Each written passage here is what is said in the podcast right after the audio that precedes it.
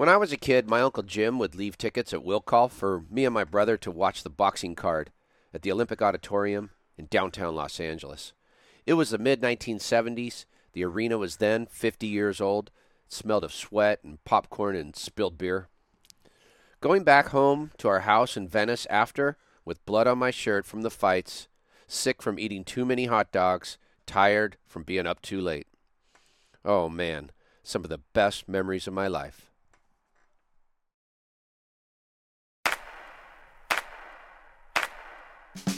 I'm a Venice, California born, Los Angeles based sports fan, one that has played, coached, announced, and promoted sports my whole life. My love affair with sports started in my own backyard and has led me to this podcast. Thanks to the support of the Amateur Athletic Union in East Bay, I'm excited to bring you Sports Stories with Denny Lennon.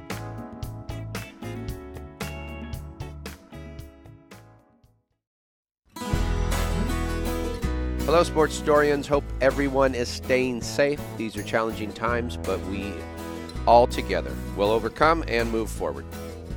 Welcome to a video audio podcast episode 28 of Sports Stories with Denny Lennon. I've talked about my Uncle Jim in previous episodes, but to clarify for those of you new to the show, that uncle of mine was Jimmy Lennon Sr. Jimmy Lennon, who lived from 1913 to 1992, was many things, most notably famous boxing and wrestling announcer, one that not only called fights in the ring, but also made multiple television and movie appearances as a ring announcer. His son, Jimmy Lennon Jr., does not only carry on the tradition, he takes the art to new heights. Known around the world, Jimmy Jr., or Jamie as I know him, has most recently called the Tyson Fury Deontay Wilder fight that went off this past February. But before I go much further, let me introduce the producer of today's show, the director of the Facebook Live at 5 slate of shows, the all time assists and digs leader at New Mexico State, my quarantine partner for life, my wife, Christine. Jimbo. Hi, everybody. Uh, I just I'm just here to tell you that we now have shows on all five weekdays. So you've got plenty of coverage to watch during your quarantine time. So please follow us on Facebook at Sports Stories Podcast, like our posts on Facebook and Instagram, rate us, subscribe. We need your support to keep going and keep having some fun doing this. Those of you that know me know I prefer my acronyms. SSDL always refers to Sports Stories with Denny Lennon, and FBL5 is Facebook Live at 5. So on Mondays, we do long form interviews that generally are with authors, filmmakers, and the like. Tuesdays is a round tra- table that discusses the legendary Venice Backyard uh, Championships, an iconic volleyball tournament that ran from 1983 to 1995 in the backyards of Venice. We did our first one last night got a little off the tracks. Wednesday, we put the spotlight on high school athletes all the way up to Olympic athletes. Thursdays are these video podcasts, which were recorded prior to the coronavirus outbreak. And Friday is our happy hour Let It Fly show with a potpourri of guests. Jimmy Lennon Jr. has been at the center of the ring for some of the moments we all remember. Buster Douglas over Mike Tyson, Julio Cesar Chavez, fighting in front of 135,000 people in Mexico City, Mike Tyson chomping on the ear of Evander Holyfield, Tupac attending a Tyson fight and later being gunned down in Las Vegas.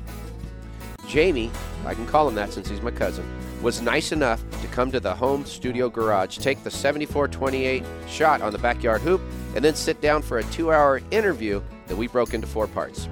In this first part, we talk about his legendary father, in particular, my Uncle Jim's encounter with the motion picture Rocky movie director John Avildsen.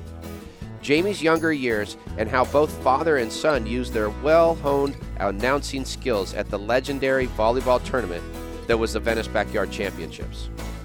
So, without further ado, in this corner of the 7428 studio, checking in at a fit and ready 155 pounds, hailing from Santa Monica, California, please welcome the internationally renowned Hall of Fame boxing announcer Jimmy Lennon Jr.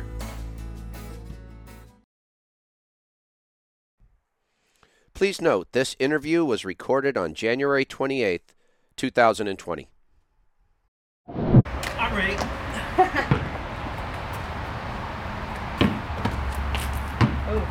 Ooh, let's go back. Okay. Oh. The eating a bowl he feels good. So grab those. And uh, put a water there for you. Thank you. And Marley will make sure we're up I will. and going. What a nice uh, stand. You know, um, they're really nice to me. The the Craig Impelman that you saw interviewed, um, he and then um, Lynn Guerin, who does a John R. Wooden course, uh, they got together and they control most of Wooden's archives.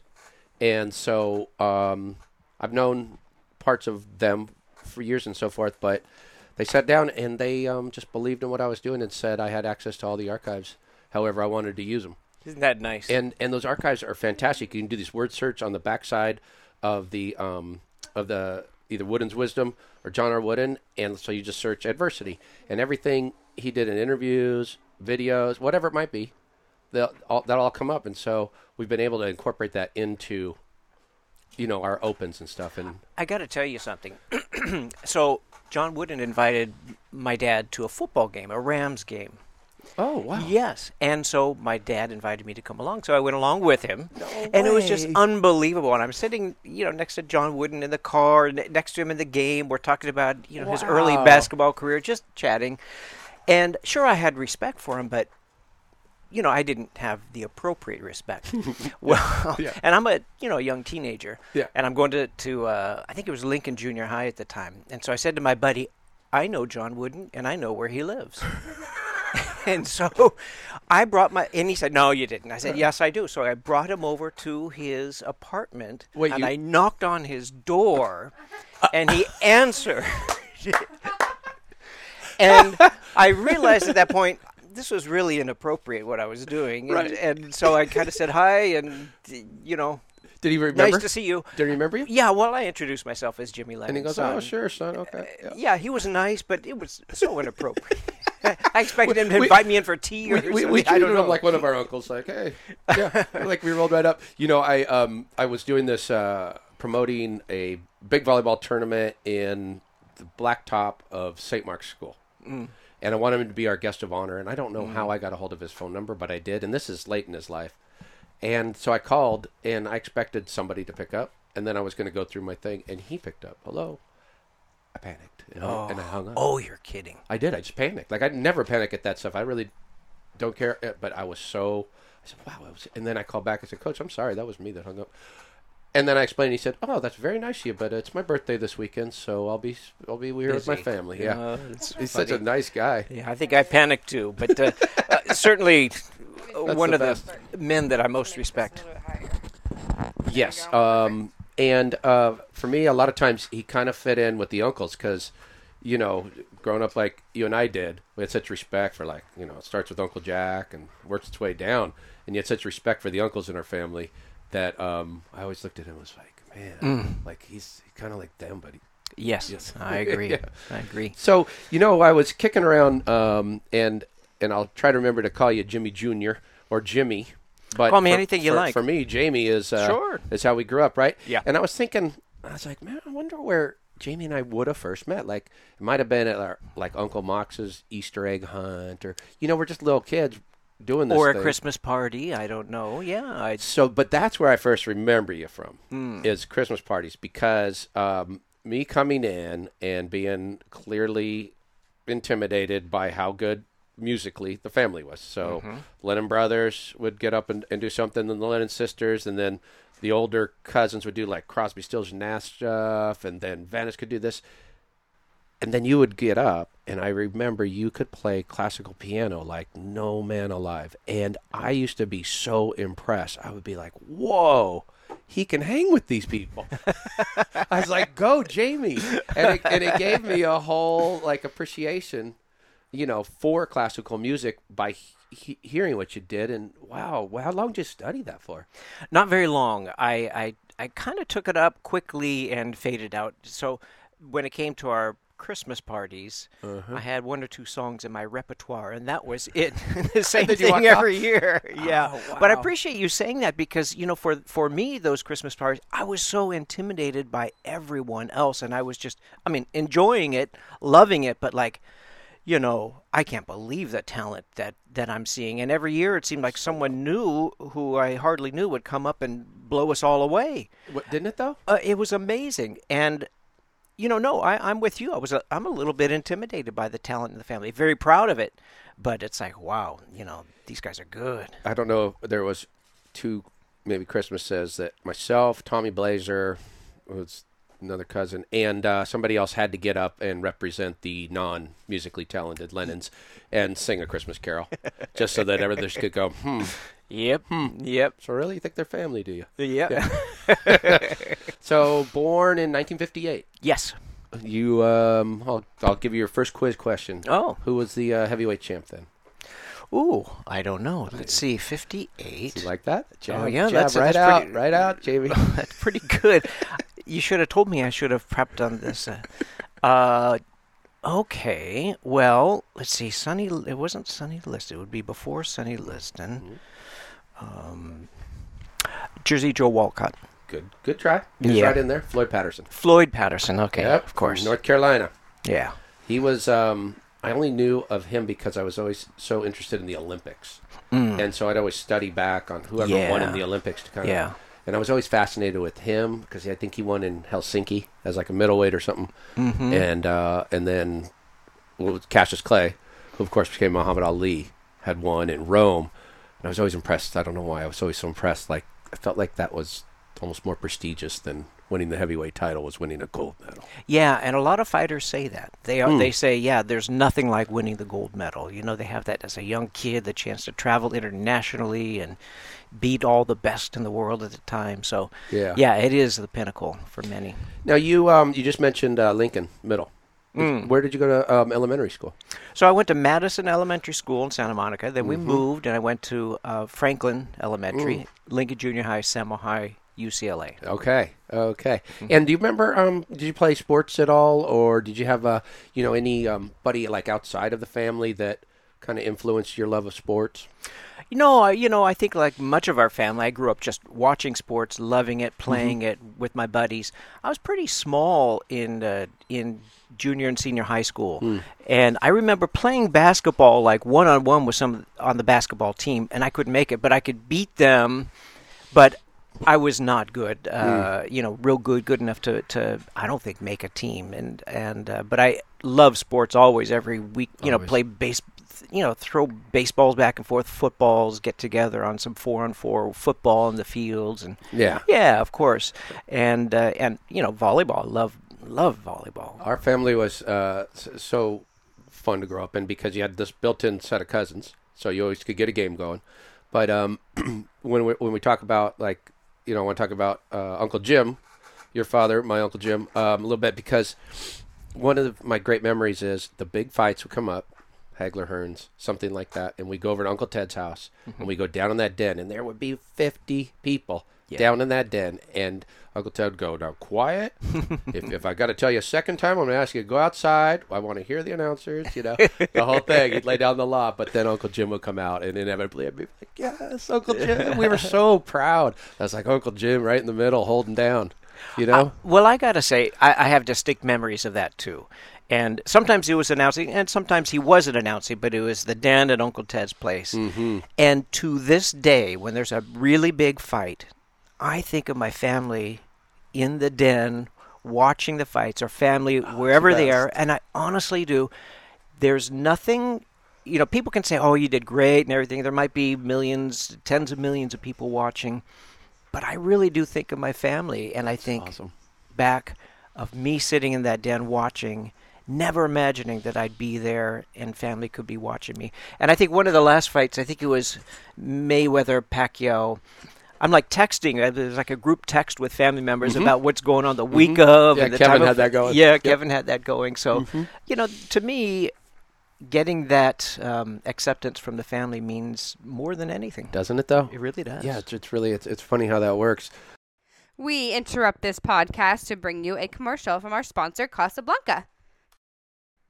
Casablanca Restaurant in Venice, California, proud sponsor of Sports Stories with Denny Lennon, also sponsoring the Facebook Live at 5 Friday show. Margaritas. That's right. Carlos is kind enough at Casablanca to uh, package up like a to go what they're selling, right? Uh, to go. What uh, what is in it? It's like that taco bar. daily deal. He does basically a taco bar with two different meats, beans, rice, uh, tortillas. It's fantastic. Brilliant. And then you throw in the margaritas with that. And if you watch our uh, Friday show, you'll see that we cheers one another. He sends one over to uh, Venice, where Marley and the Rices are hosting part of the show, over here to the 7428 studio. And any we do it. local guests And any local guest, Doug O'Neill. benefit as well. Doug O'Neill, the uh, Triple Crown winner, horse trainer, is a new big fan. So, you know, thank you, Carlos. You can call Carlos at 310 505 5091.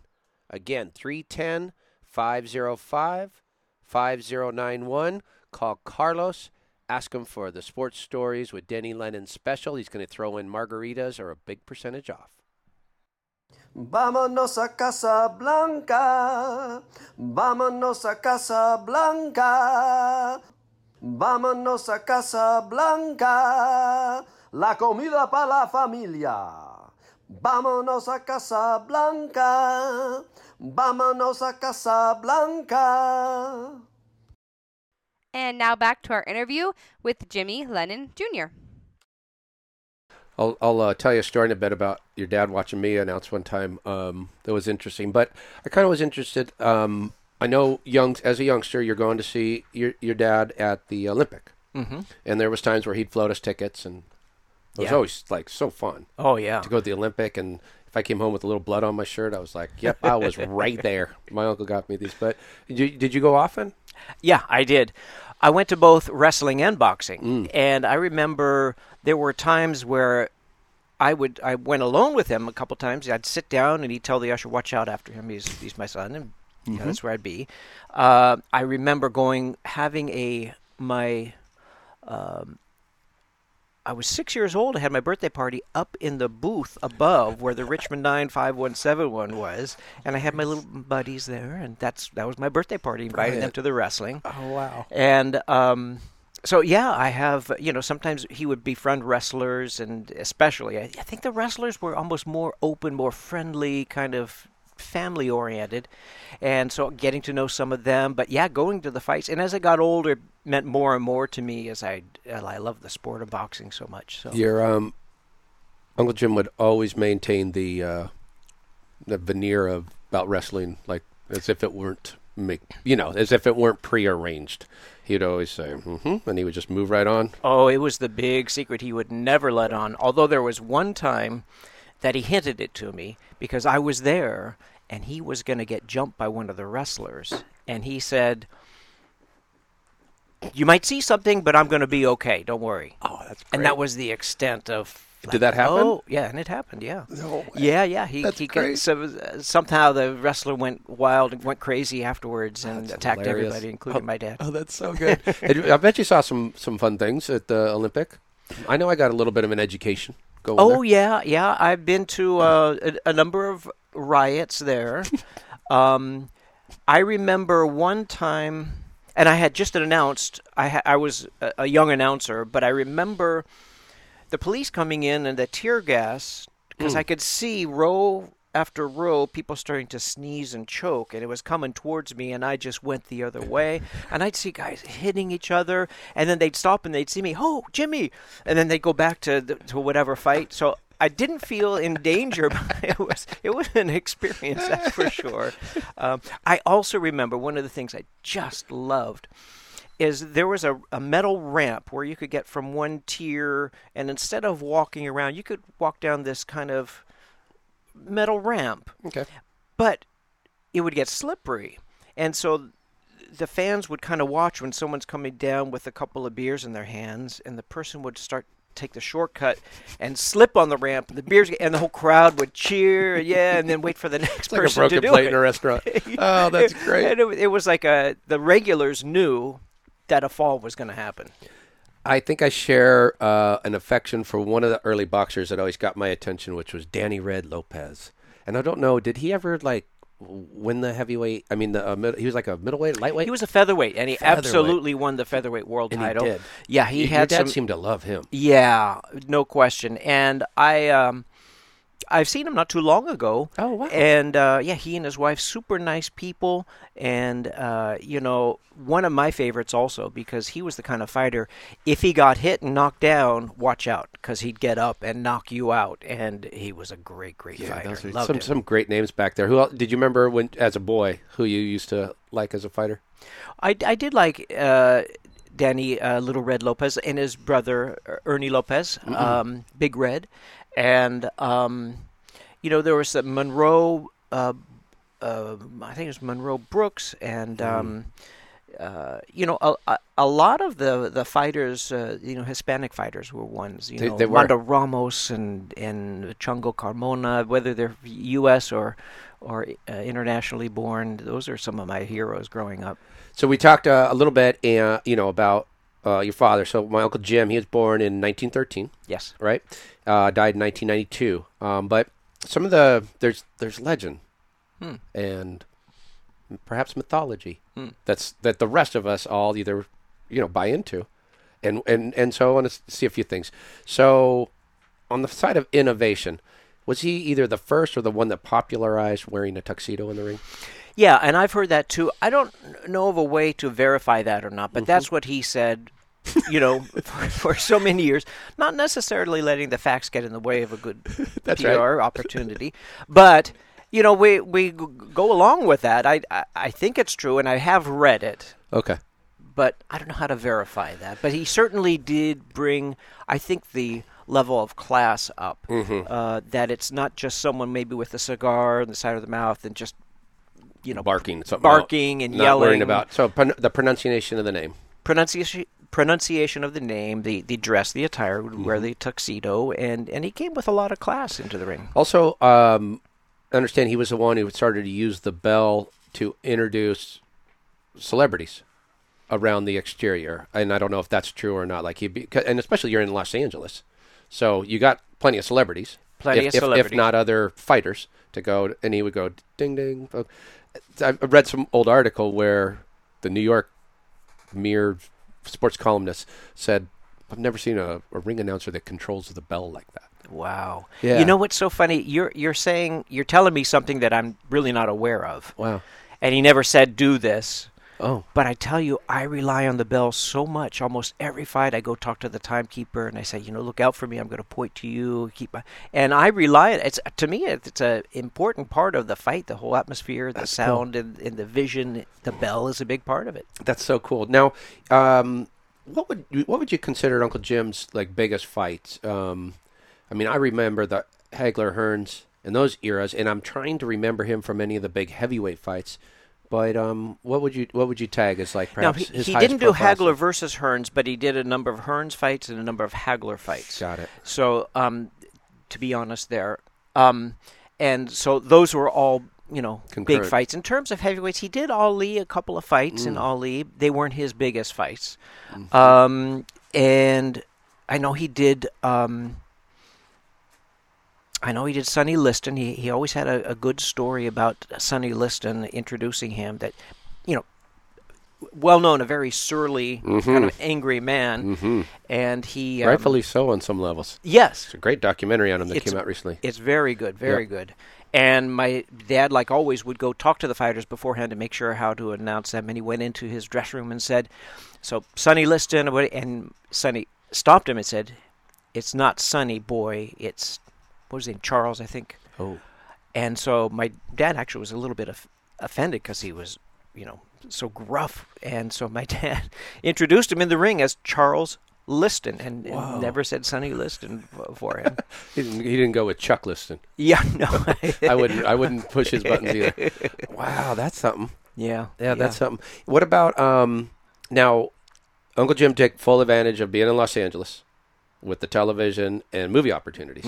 75 or something something like, like that. TV and and um, and film uh, opportunities, and almost always as an announcer. But I think there were a couple times, maybe early as a reporter and so forth. He, he got in some small parts. And my mom, who's 97, uh, still receives some of those residual checks, and they. Of course, dwindle as time goes by. So they're many are very small, but she gets little Wow. love messages from uh, my dad to her. It, it, it's the best just because I love looking at old TV and old films and stuff. Mm-hmm. And anytime boxing comes up, then I just go wait. Like you know, if the Maybe. the kids are around me, Yeah. I'm like I just go wait. You don't know. Yeah. Like we're gonna see. You know, and I mean, I would imagine like Raging Bull might have been the the highest kind of um, Yeah. regarded film that he's. no question about it, and, Yeah. and I think it's one of the all-time great films. Sure. It's just an amazing film, and um uh, he was on set for seven days on that, and he was just in kind of one scene, not a not a big scene at all. And Scorsese wasn't a big knowledgeable boxing person, That's right. uh, so it's it's a really unique film in that way. So he really Mm. didn't know, you know, who you know. He did it his own way. Let's Mm. put it that way, and uh, it was an amazing film. My dad was in Rocky Three, and there's a story. I don't know if you know this about. He actually, the um, casting director approached him and said, "Would you be in this film?" The, for Rocky One. Rocky One. Okay. And uh, my dad said, you know, okay, you know, what's the pay? And he says, well, it's scale. It's the lowest amount. And my dad said, no, you know, I don't really think so. I don't work for scale. And the casting director said, please come in, just meet the director, and and uh, you know, I think you'll. So my dad agreed. So he goes in to meet the director, who was Avildsen, right? Okay. and the director yeah. was uh, you know at his desk and he looked up at my and the casting director said so this is the uh, ring announcer and he looks up he goes well you don't look like a ring announcer and so my dad took the script and said you don't look like a director and he left the script and walked out and so he was not in rocky 1 rocky 2 but apparently sylvester stallone himself reached out to him to be in rocky 3 Three. Yeah, Wow. so what an honor Wow, that is an honor. Oh, that's, that's, that's so funny. I, um, you know, I sometimes forget you gotta like there's there's a different listenership and viewership here. So backing up, the Lennon family came to you know this area. Our grandfather, who we never knew because he died when our Right. dads were young. Yeah. Um, he came out here to work for in effect MGM, but it was the beginnings of that and be a promotional guy. So there's this promotional, right? And then from them came seven boys, girl, 64 first cousins, which you and I are part of that, and then a loose count after that. yes. Um, but that said, there's this promotional gene that seems to run through the family, and so whether it's promoting talent like the Lennon sisters, um, who, who who did fine, or the band Venice, and and multiple musical acts, or you know what's inherent to the fight game, which is that idea of get the hype up. Um, You know that's something that you're a direct line to, and it's and it's exciting. i never thought of that Yeah. You know, I think of what you do. I think of what you know Bill Lennon does, and Branson. He did an amazing job and Danny too. Yep.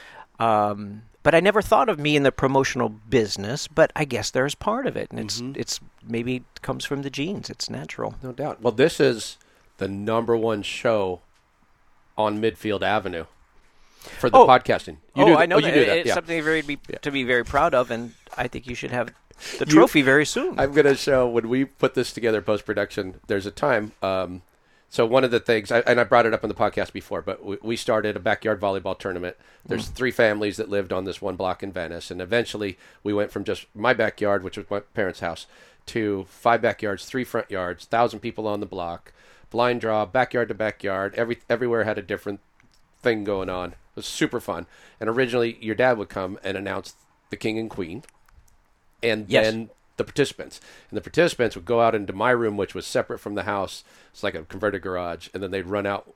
And and they were I can't tell you how excited they were. They could not believe Jimmy Lennon was going to introduce them, right? And then you followed in line with that, which is great.